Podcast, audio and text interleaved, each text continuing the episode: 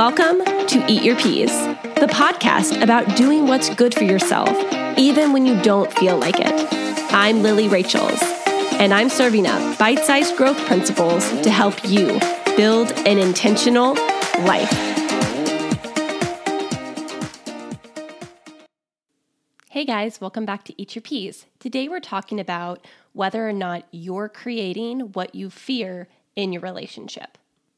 If you've listened to my episodes before, you've probably heard me say, you find what you're looking for. Meaning, if you're looking for a way for something to go wrong, you will find ways for things to go wrong. And on the other hand, if you look for the good, you're going to find the good.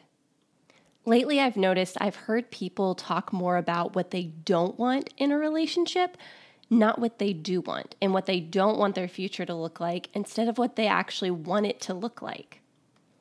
They're focusing on their fear and all the things that could go wrong and all the things that will hold them back instead of focusing on their dream and what they're striving for. And the problem with this is when we're constantly focusing on those things that maybe I don't want a relationship like my friends, or all those married people are unhappy, or anything negative you can think of, you end up creating that situation because you start to look for ways for your partner or your situation to match up with your negative idea of what the future could be. If you're walking around with this fear that you're going to end up like your parents or your friends or some relationship you witnessed that went south, you're going to start to look for ways for your partner to fulfill that prophecy, right? So you're going to start to nitpick and find little things that annoy you that start to compound on each other that end up turning your fear into your reality. Our minds are intricate and so capable, and our imaginations can concoct wild things. And when we start to focus on our fear and we start to worry about what could possibly happen in the future with our partner, we start to believe that. If we're constantly going through our head, like, oh, well, they did these things, so they're probably going to be controlling one day. Or my friend got married and his wife or her husband did this, so that's probably going to happen to me. And we begin to live in our our own place of despair because we're just waiting for our fears to be fulfilled.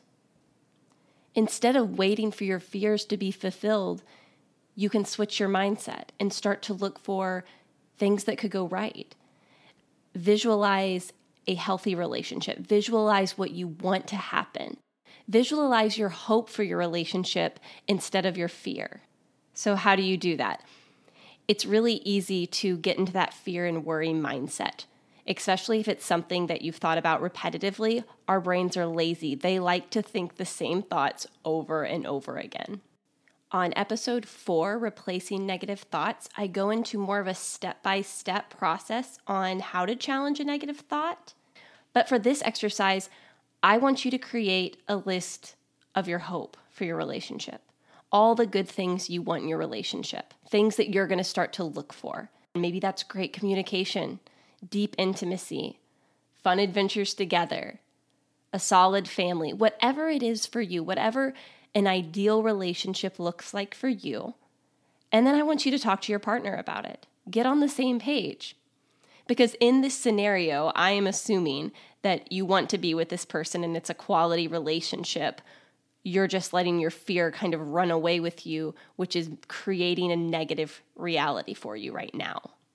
So, if you want to be in this relationship and you want to move forward and you don't want to continue to fear having the relationship that your parents had, that your friends have, that some couple you heard about has, then you need to get on the same page and write down what your ideal relationship looks like. And then remind yourself of those things daily dream about the good stuff. I know for me, I like to visualize sitting with my partner when I'm old and wrinkly, drinking tea, and just chilling in a very peaceful place. For me, that visualization paints the picture for what I want. I want a peaceful, communicative relationship that I can enjoy. Instead of focusing on, oh, I wonder if I'm going to end up like Don and Mary who aren't talking to each other anymore or Karen and Dan who just can't stand each other. I'm going to think about the happiness that we're going to have long term so that that's what I'm looking for in the relationship. And every day that I spend with them, I'm continuing to look for the positive things, the good things about them and about our relationship. So challenge those negative thoughts this week. Let's stop living in fear and letting it dictate our reality.